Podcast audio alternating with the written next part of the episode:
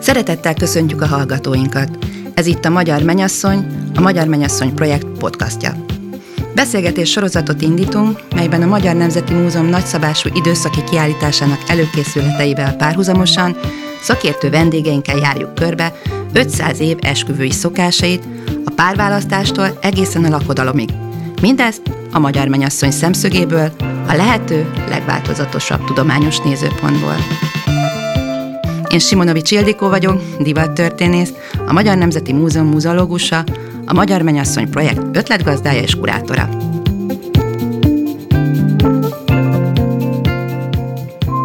A mai vendégem Sándor Ildikó néprajzkutató, a Hagyományok Háza munkatársa, a Magyar Táncművészeti Egyetem és a Liszt Ferenc Zeneakadémia népzene tanszakának oktatója. Szeretettel köszöntelek, Ildikó. Én is köszöntelek, és a hallgatókat is. A mai témánk az esküvő, mint átmeneti ritus szerepének vizsgálata a népművészetben, elsősorban a népköltészetben. Honnan is kezdhetnék, mondjuk a szerelemtől? Hát, Vagy... kezd, hát ha van szerelem, ugye már rögtön itt kezdjük az átmeneti ritusokkal, mert az ja. egyszerűbb, és azon keresztül nagyon sok mindent meg lehet magyarázni. Ezt az elméletet egy Fán Zsenep nevű antropológus kutató rakta össze, és röviden arról szól, hogy minden olyan emberi életfordulós esemény, amikor az egyén életében valamilyen állapotváltozás következik be, bármilyen legyen is ez, azt szokások, rítusok sorozata kíséri. És ezek nem csak az egyénről és az egyénnek szólnak, hanem az őt körülvevő közvetlen környezetnek. Alapvetően két célt szolgálnak. Az egyik, hogy az állapotváltozás tényét azt tudatosítsák.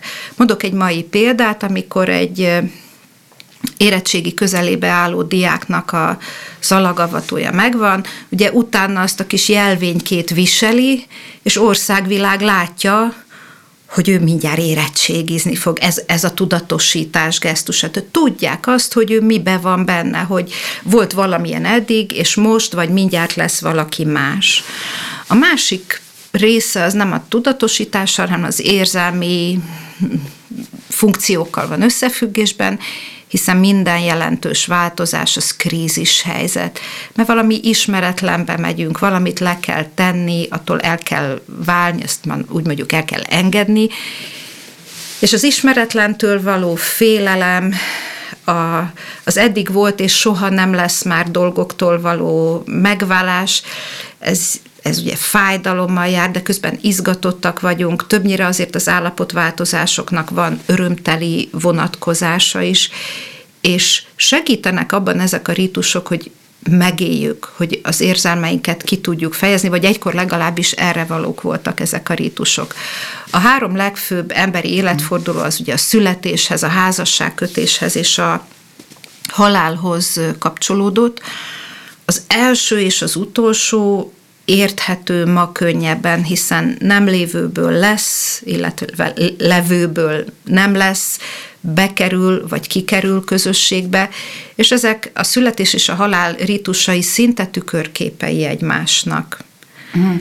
Ami viszont középen van, nem föltétlenül számosságában a középúton, hiszen hamar házasodtak egykor, a, a házasságkötésnél kicsit nehezebb a megérteni, hogy miért kerítettek ennek ekkora feneket, hiszen ott, ott már van, hogy, hogy ott mit ünnepeltek.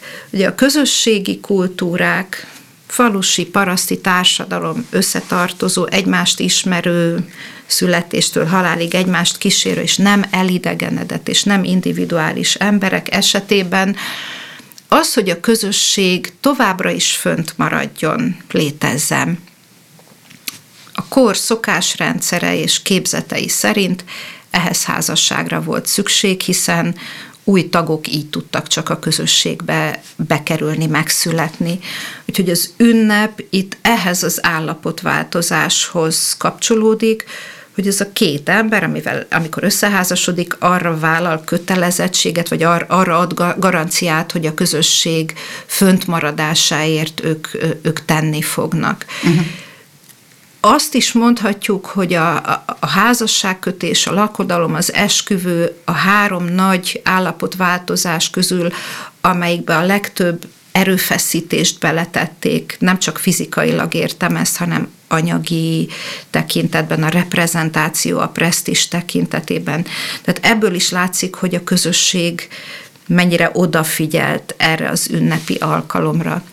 És hogy egy kicsit visszatérjek az érzelmekhez és a funkciókhoz, Fanzsenep körülbelül úgy tagolta, úgy szakaszolta az átmeneti rítusokat, hogy van ezeknek egy eltávolító része, ugye letesszük az egykori állapotunkat, és van egy másik, amelyik meg közelít, oda vezet bennünket az új állapothoz.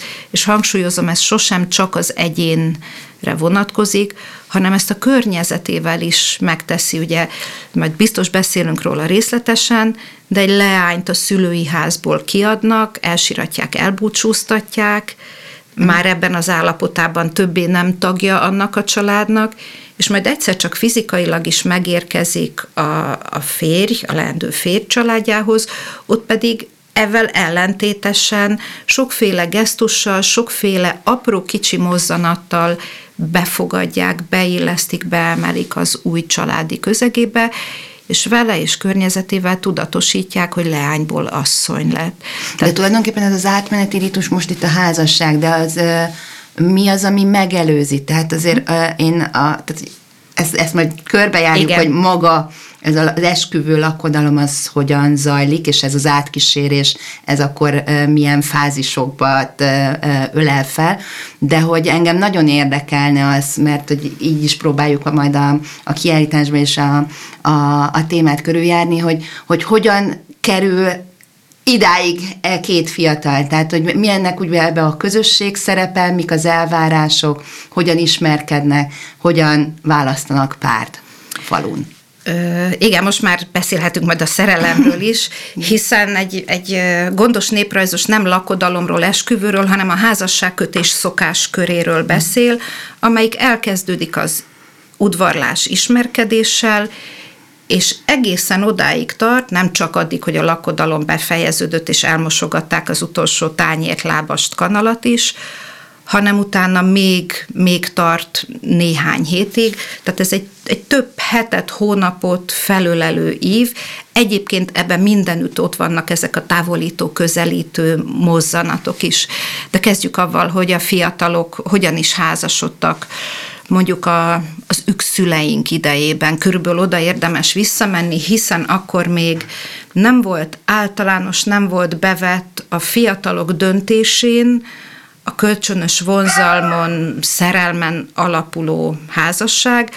Előtte mikor már nagylányok, legények voltak, és élhették a fiatalok társas életét, persze mindenki vonzódott, volt babája, rózsája, táncolt vele, megöltözte húsvétkor, ajándékot adott viszonzásként, de aztán jött az a pillanat, amikor házasodni kellett, és ilyenkor általában a család döntött, és a család kereste meg a családi érdekek mentén a jövendőbelit. Ez nem csak a paraszti kultúrára igaz, ugye más társadalmi rétegekben ezt érdekházasságnak nevezik, de mondanak ilyet, hogy föld a földdel házasodik.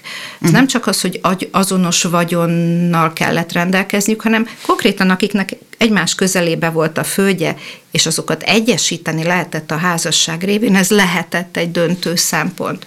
Vagy a suba a subához, guba a gubához, az azt az útmutatást adta, hogy ki ki vagyoni helyzete szerint keressen párt magának, mert nem volt megengedett, nem volt elfogadott átjárni ezeket a határokat.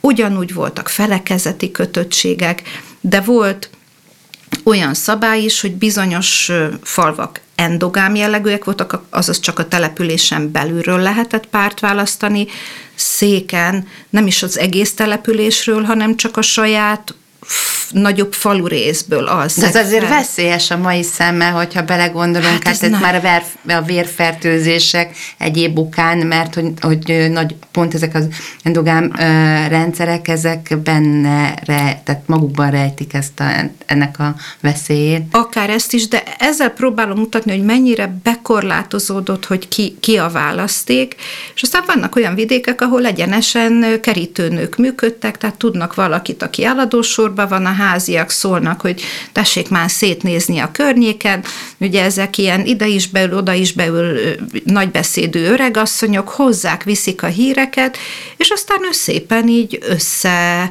összesimogatja ezeket a szálakat, mondja, hogy hát igen, ott van az a legény, én úgy gondolom, hogy az jó lesz. És akkor elmennek először a fiús háztól a lányos házhoz szétnézni, hogy háztűznéző, hogy nem Én... hibás-e az a leány te- testi elmei értelemben, hogy tényleg olyanok-e a körülmények, amiket mesélt ez a kerítőnő. Akkor utána jön a visszafordulás, hogy a lányos háztól mennek szétnézni szülő, keresztpapa, nagynéni, nagybácsi, és ha úgy látják, hogy rendben van, lehet, hogy ekkor fognak a fiatalok egymással először találkozni, amikor már szinte mindent a család elrendezett, és akkor elkezdhetnek egymással kapcsolatot teremteni és ismerkedni avval a tudattal, hogy ők hamarosan egy pár lesznek. Ha megtartják az eljegyzést, akkor utána háromszor hirdették három egymást követő vasárnapon a templomban, és ilyenkor már komolyra fordultak a dolgok, már, már ilyenkor lehetett tudni, hogy kinek a monogramját kell mondjuk a kelengyébe bele uh-huh. hímezni, vagy hogy majd ki is lesz az a befogadó uh-huh. család, meg elindul a lakodalom szervezésnek az előkészítése. De természetesen az emberi világban a, a vonzalom, a szerelem, mindig jelen volt. Nagyon sok, elsősorban szomorú népdalunk szól arról, hogy valaki nem a az érzelmei Igen, bocsánat, szerint. pont ezt szerettem volna, hogy ott volt, amit mondta, hogy babája, rózsája, táncolgatott, ide mentek, oda mentek a fiatal, ott azért kialakult nyilván, kialakultak szerelmek, és az egyáltalán nem volt, tehát nem is számított, tehát nem nyomott semmit alatba, hogyha két fiatal esetleg már korábban összekavarodott, és az összekavarodás az meddig mehetett el? ez vidéke válogatja, de először erről, hogy hát hosszú ideig ez, a, ez az érdek és családi döntés, és nem a fiatalok vonzalma és személyes szimpátiája volt. És akkor erre mondanak ilyeneket a népdalok, ugye, hogy, hogy szabad élet, szabad madár, jaj, de ki, szép ki szabadon jár, mert ez az udvarlós korszak, vagy a zöld pántlika könnyű gúnya, mert azt a szél könnyen fújja, de a fátyol nehéz gúnya, mert azt a, a bú földig nyomja. Tehát ezek mesélik, hogy ez egy viszonylag általános jelenség volt, hogy a, le kellett mondani a, ezekről a vonzalmakról és ezekről a fiatalkori kötődésekről. De azért egy idő után megjelent már a fiatalok választása, az udvarlás és szerelem alapú házasságkötés. Nem is tudok időpontot mondani, hiszen vidékenként ez egészen máskor és máskor történt meg. Inkább csak a folyamatot érdemes látnunk és, és tudatosítanunk magunkban, hogy van ilyen is, meg olyan is, van a családi elhatározás, és abból is egyébként ki, kikerekedtek elfogadó és, és harmonikus házasságok, hiszen a házasság hát egy gazdasági egység is, vagy legalábbis ez, ez nagyon hangsúlyos, hogy jól tudjanak együtt dolgozni, kooperálni. Erre egy érdekességet hadd mondjak el. Modvai csángoknál, ahol nagyon sokáig megmaradt ez a közvetítésen alapuló házasságkötés, mikor már találkozhattak a fiatalok, és a, a kelengye előkészítése volt, akkor középre állították, ültették a leendő fiatal párt, és az volt a feladatuk, hogy a, azokhoz a tarisznyákhoz, zsákokhoz, amiket majd a háztartásban készít, használnak, és ezek már elkészültek, de neki kellett együtt megsodorni, megfonni a, a várra vető madzagot, és mindenki árgus szemekkel azt figyelte, hogy ezek hogy hangolódnak egymásra, és képesek lesznek-e bonyolultabb kérdésekben is majd együttműködni az életben.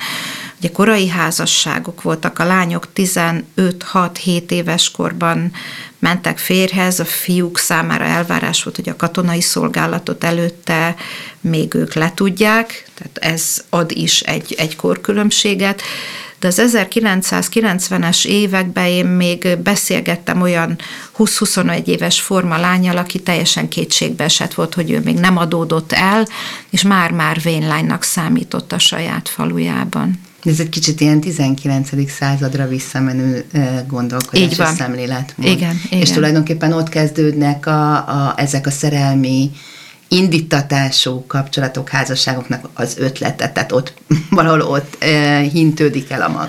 Igen, hát hogyha a magas kultúrából nézzük egy kicsit a kérdést, a romantika az, amelyik a, az érzelmek megélésének, forgalmazásának és a, és az érzelmek szabadságának a kultuszát meghozza. Ez egyértelműen magas kultúra, és ott kiteljesedő mentalás, mentalitás történeti jelenség, amelyik aztán szépen leszűrődik a paraszti kultúrába is.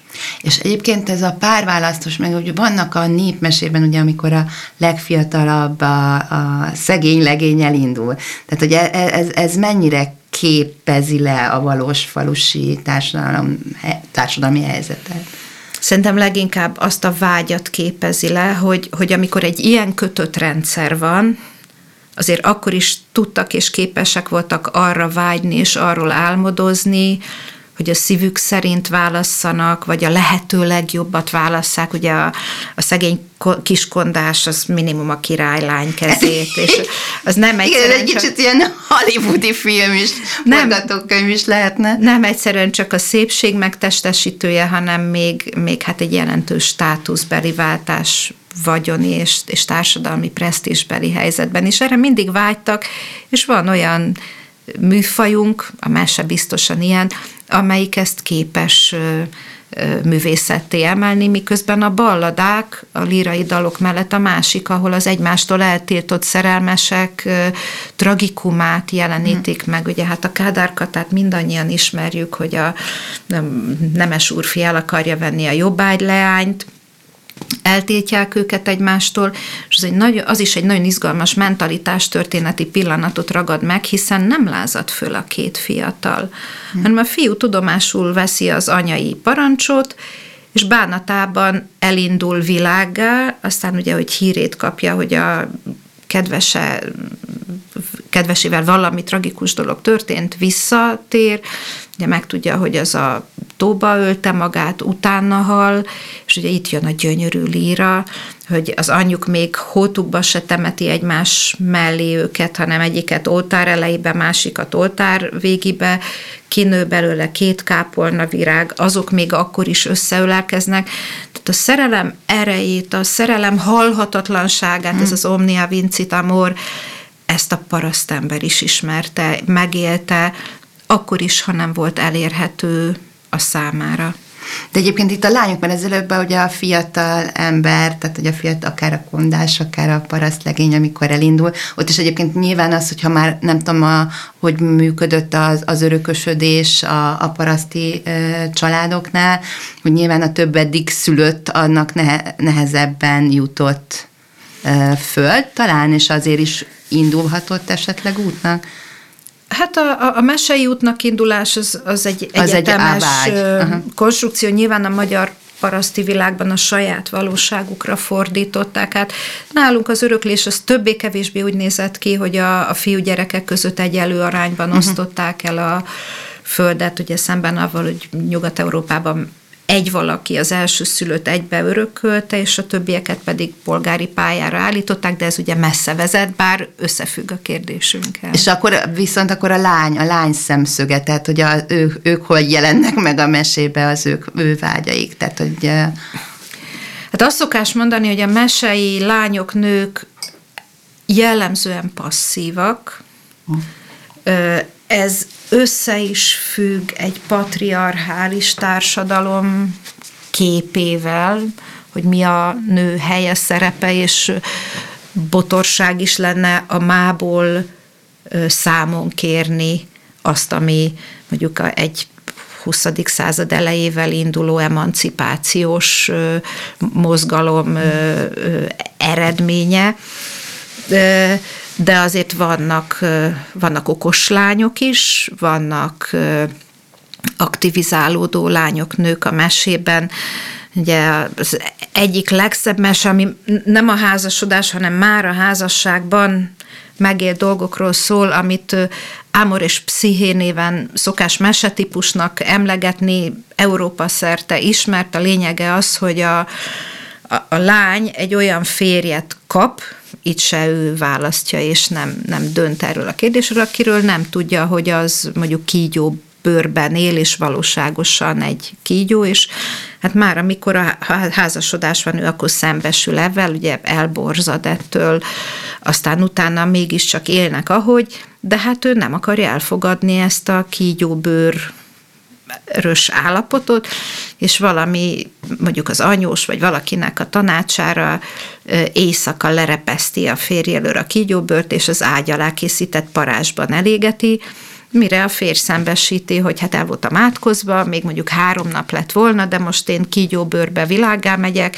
és neked hét évig, hét hónapig, hét napig, hét szempillantásig kell én utánom jönni, hogy megtalálj, és újra az egymáséi legyünk.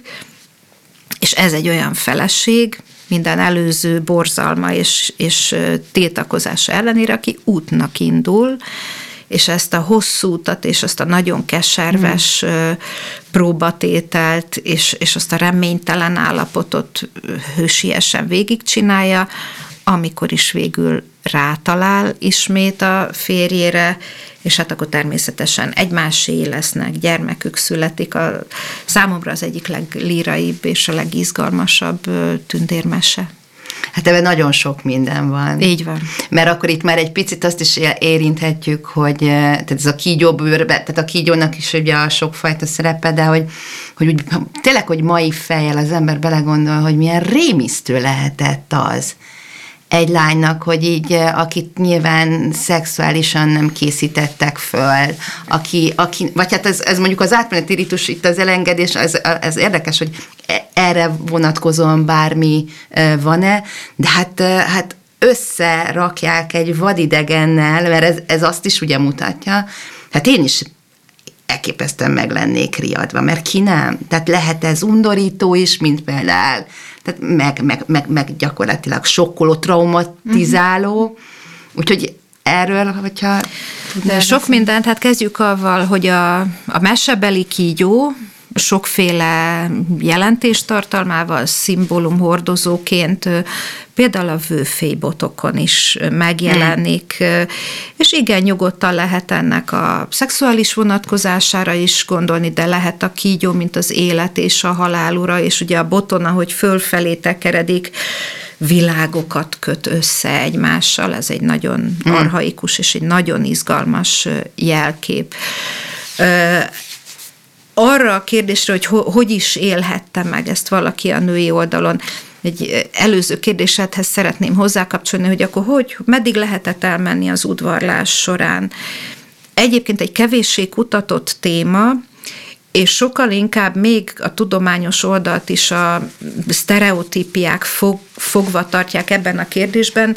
Valóban tudjuk, hogy vannak olyan vidékek, talán ez lehet nagyobb számosság, ahol a házasság előtti szexualitás teljesen tiltott volt, mm. és elvárás volt érintetlenül férjhez menni. Ennek egyébként nagyon, nagyon megint csak a közösség és a vagyon szempontjából Prózai oka volt. nagyon praktikus okai vannak, ha, ha, ha jól belegondolunk, meg ugye, hogy az utód biztosan a, annak a párnak a gyermeke legyen, aki összeházasodott. Ugyanakkor tudunk olyan vidékeket, ahol megengedett, intézményesített volt a házasság előtti, mondjuk így ilyen próbaházasság, beleértve a testi érintkezést is, mm. és hát mivel akkoriban korszerű születésszabályozási eszközök, módszerek nem voltak, előfordult, hogy gyermek született, gyimes egy ilyen tájegységünk, ahol, ahol nem jelentett szégyent, megesett lánynak, megesett lánynak lenni, Persze számon tartotta a közösség, de de benne volt a rendszerben, és ott azt is kimondták, hogy ha, ha két fiatal nem találja meg az összhangot azon a sokféle szinten, ahol meg kellene, meg lehetne találni, akkor ők akkor kipróbálták, nem működik, és kereshetnek tovább. Tehát erre is ismerünk példákat, még a magyar néphagyományból is. És, és én azért azt is hozzátenném, azt természetesen egy, egy leány nem tudta, hogy rá mi vár testi értelemben. De hát körülöttük volt a természet beleértve a, a, a gazdasági udvar jószágait is láttak a szemükkel és gondolkodtak a, a fejükkel, tehát azt mm. pontosan tudták megfigyelés alapon is, hogy a jószágok hogyan párzanak, és ebből utódok születnek ezekkel összefüggöttek népdalaink is. Igen, erre akartam Komám rá. asszony kakasa fölszállott a kapura, és ugye Komám asszony tegyen úgy, kend a, én a kakas kendatyúk, tehát el is mondták, hogy, hogy hmm. itt a dolgok párhuzamosan vannak, azért ezt is meghallották, és a nagylányok, nagylegények fonóiban, tehát azokon a társas alkalmakon, ahol ők szinte felügyelet nélkül együtt lehettek, a házasodás előtt, számtalan olyan fonóbeli játék volt, amelyik valami módon a testi érintkezéssel, csókváltás, egyebekkel függött össze, illetve itt már olyan találós kérdések hangoztak el, olyan dalokat énekelhettek ő maguk, amelyiknek akár vaskos szexuális... Tudsz erre példát mondani? Hát mondjuk egy, egy szolidabb találós kérdést, hogy, hogy nekem egy olyan kislányom van, akinek vasból van a pucukája. Mi az? Nagyon megdöbbenten nézel, hát ez a tű. Ó. Oh. Általában a női fonószövő eszközök őket, ha antropomorfizálták, akkor nőiség, és bizony ott elég hamar a női genitáliák, vagy, uh-huh. vagy egyáltalán a, a, másodlagos női nemi jegyek is előkerültek, a, a, a szexus is előkerült. És arra is gondoljunk, hogy mások lakodalmában az a lány részt vett fiatalon, uh-huh. rokonság, szomszédságban. Ezekben a lakodalmakban ott vannak azok a csúlyogatások, ott vannak azok a dalok, amelyek megint csak a, a közelgő ö, testi kapcsolatteremtéshez szinte használati útmutató. Tényleg? Abszolút. És igen. erre, fú, ez nagyon izgalmas. Erre egy példát? Mindjárt mondok erre is példát, de hogy, hogy még, hogy tovább fokozom, a, a lakodalmaknak és nem a közönséges táncmulatságoknak, hanem szinte csak a lakodalmaknak rituális táncai voltak olyan állat imitáló táncok, amelyeket férfiak táncoltak egymással egymás közt, ez már az egy bor és pálinka gőzös fölhevült állapotban történt, és ezek a mimetikus táncok, ezek az állatok párzó mozgásait jelenítették meg. Őrület. Ezek a, annyira az rókatánc, medvés, tehát hogy, hogy ez bizony... Ez mai napig egyébként fönnmarad? Hát megint nagy imesiekhez fordulok, ott, ott én még a, a medvést láttam, a rókatáncról, ami nem, aminek egy nagyon izgalmas dolog, annak inkább ilyen, már ilyen utó, ilyen survival lejegyzései vannak, hogy, hogy a, a, a földbe vájt lyuk fölött végzi az a férfi táncos a párzó mozgást, és akkor megint milyen izgalmas, hogy a föld megtermékenyítése, hogy a természet Viszont. és az ember, tehát ez is ilyen nagyon, nagyon sokrétegű, és sose gondoljunk pornográfiára. Ez, ez nagyon fontos, hogy, uh-huh. hogy még akkor is, amikor obszenitás van, nagyon szókimondó, vagy nagyon direkt mozgások, akkor ezek mögött nagyon arhaikus képzetek, rítusok, általában termékenység, varázslás, egykori funkciója is föllelhető. És akkor most arra, hogy hogy e, én, nekem ez mikor vált tisztává, hogy, hogy a lakodalomnak van egy ilyen használati útmutató szerű funkciója is. Két alkalommal volt arra módom, hogy hogy modvai csángoknál az előkészületektől a teljes lakodalmi szertartásban bevonódva, tehát nem egy külső megfigyelőként abban a két családban én ilyen már-már rokonnak számítottam, és hát mindig magyarázták is, amit kellett, mert tudták, hogy én ilyen tápos budapesti vagyok, egy csomó mindent nem tudok. Ez nagyon hasznos volt tudományos szempontból. És megérkezett a immár a templomi esküvő után a fiatal pár a, a, a vőlegényes házhoz, ott jönnek mindenféle befogadó rítusok, a női oldalon, vagy a, a, a fiú családjánál a nők elkezdik kiabálni, hogy hozd ki mámó székecskét, öltessünk rá szépecskét, és akkor a majdani anyós, a főgonosz, hoz egy széket, oda kedvesen leülteti. Az első dolog, amit csinál, hogy valami édes ételt ad a mhm. szájába, ugye analógiásan, hogy ilyen édes legyen a kapcsolatuk, de ha belegondolunk, hogy valakit etetni, az egy milyen intim gesztus, hogy az a lány, akit az anyukája most útnak keresztett, Igen. és ő táplálta, nevelte, helyette ebben a szimbolikus gesztusban kap egy második anyukát, uh-huh. Ugye megy a lakodalom, majd pedig eljön az éjfél, amikor a mennyasszonyt kontyolják. Tehát az is az állapotváltozásnak, a haj, fejviselet megváltoztatása egy nagyon fontos eleme, és az előbb mondtam, hogy etették, Kik lesznek azok, akik az új haj és fejviseletét elkészítik? Az, az anyós és az ottani megházasodott nőrokonok, tehát nem akár kicsoda. Státuszuk, mint egy beavatják ebben a fésüléssel, és az is a testtel és a testen történő hát nagyon, nagyon intim cselekedet miközben ugye az anyukájának előtte azt énekelte, hogy gyűjj be anyám, gyűjj be, font be a hajamat, mert most fonod be utoljára. Hmm. Megén az érzelem és a tudatosítás, megváltozó hajviselet. Ki az, aki az utolsót megcsinálja, az ágba font hajadon hajjal, és ki az, aki az elsőt megcsinálja a menyecske fejviselettel. Na, amikor itt tartottunk a lakodalomban, pontosan nem emlékszem, hogy ez a kontyolás előtt vagy közvetlenül utána volt, minden esetre egyszer csak azt láttam, hogy a fiatal párt, ahogy ők ott táncoltak, éppen ropták, hirtelen 5-6 nő egy kicsi körben körbefogta, körülöttük elkezdtek szélsebesen forogva táncolni, és egyik ö, ilyen csúlyogatást a másik után mondták rá, megint egy olyat, amit elbír a, nem csak a nyomdafesték, hanem a, az ilyenfajta podcast publikálás is, ez a Vigyázz, Kriszti, magadra, mit vettél a nyakadba, nappal nem hagy dolgozzás, éjjel nem hagy aludjál.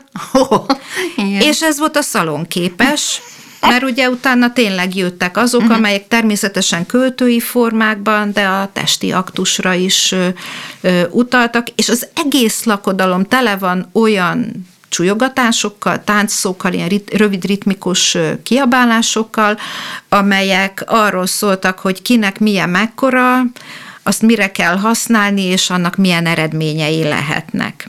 Wow. És, és, és ott nagyon izgalmasan jön, ugye patriarchális világ, férfi-női, ugye alárend, alá fölé rendelt viszonyok, és a lakodalomban a nők szabadszájúbbak lehetnek, és ott az így megcsipkedhetik egy kicsit a pasasokat is, uh-huh. hogy, hogy, hogy most mondja, hogy, hogy lássa a világ egy csodát, ember hozza e bubát, Ugye, hogy az a papucs fér, hogy a feleségnél kellene a, a, a, a pólyás kisbabának lenni, itt meg a férfi az, aki oh. a feleség helyett, és hát ezeknek is se, se szeri, se száma.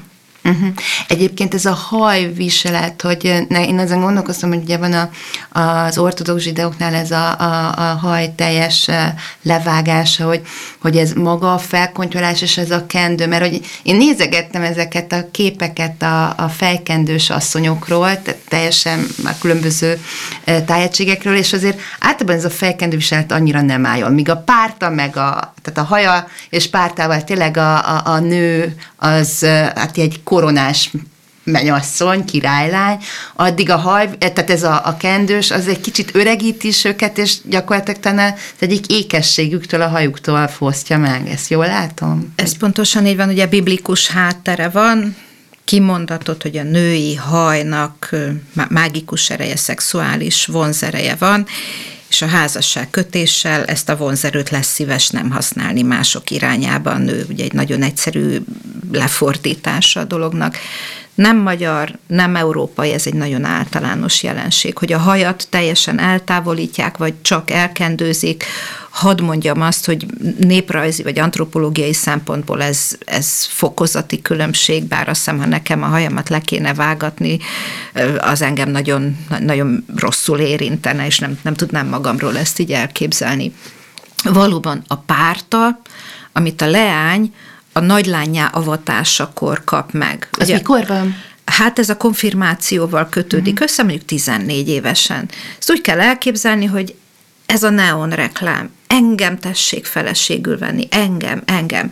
Ugye az, az jelzi, megint csak tudatosítja a közösségnek, hogy hol tart az uh-huh. állapotváltozások sorában, és ezt a pártát fogják lecserélni valamilyen más fejviseletre, hiszen elveszítette azt az állapotát, bekerült egy másikba.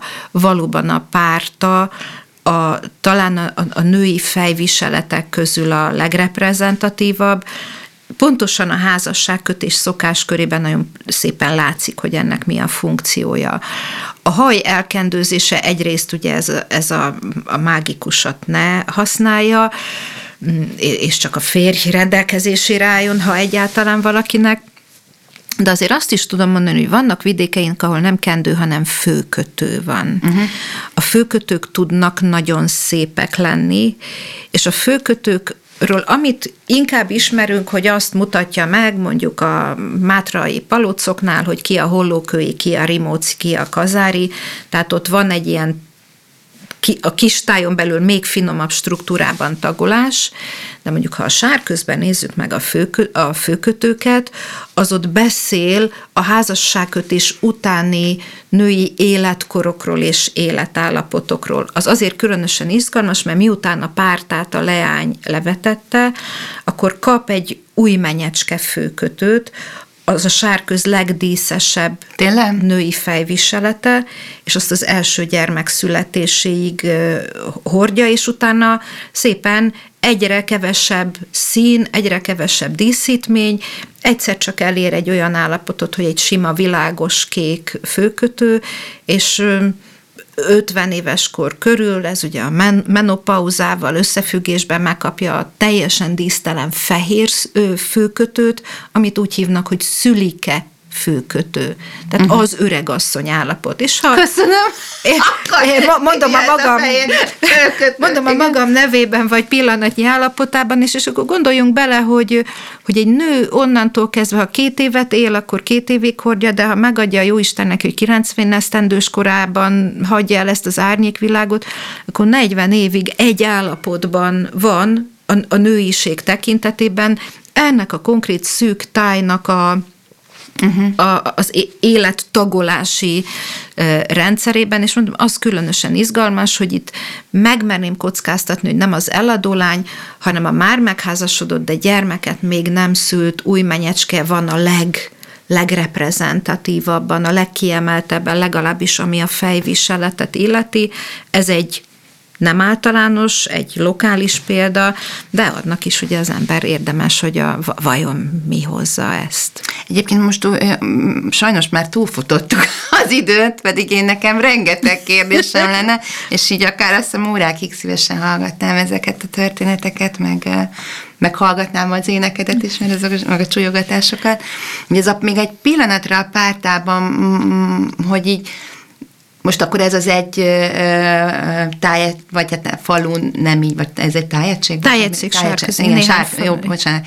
Hogy, de azért legtöbbször ugye a pártában nem, és a párt azért az a legdíszes. Miközben egy idő után viszont egy ilyen félelmetes dolog is, hogy pártában maradni. Igen, hát gondoljunk csak arra, hogy ha, ha valaki egy közösségbe egyszer csak kiemelt lesz, nagyon kiemelt, nagyon sok figyelmet, ezt testileg úgy képzeljük el, mintha örökké lábújhegyen és nyújtózkodva kéne létezni. Uh-huh.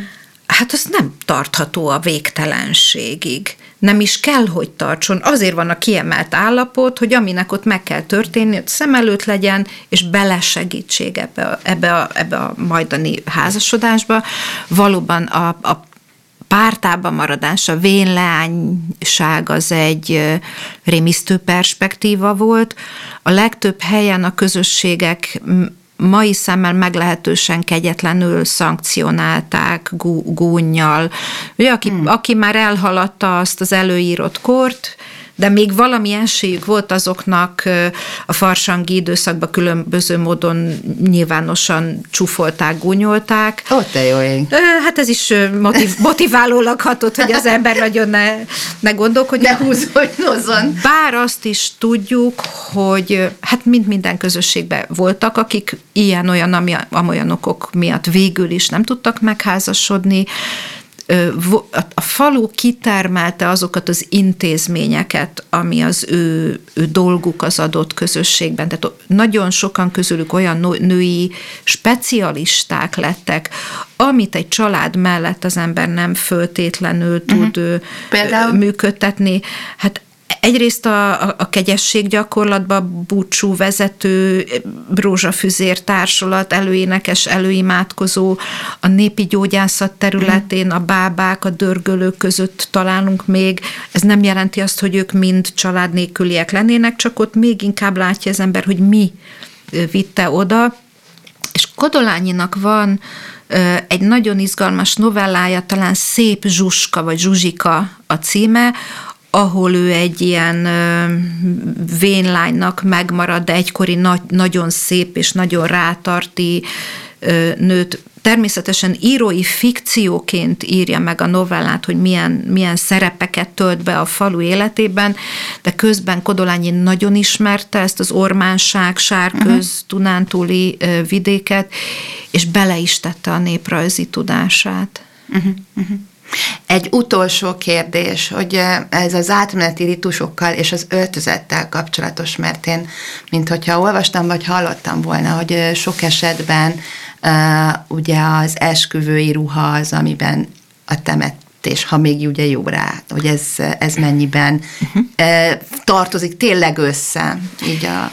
Két nagyon szép példát hadd mondjak. Az első az, hogy több helyen is megmaradt az az arhaikus viszonyulás, hogy amikor a menyasszony a szülői házból kiadják, és kikérik, és elmennek a templomba, feketében van. Tehát, hogy a, miközben egy örömteli eseményre készül, de van egy gyász regisztere is az egésznek. Kalocsán nagyon hosszan megmaradt, Galga mentéről felül ismerünk adatokat, tehát ez nem egy kitüntetett helyen van.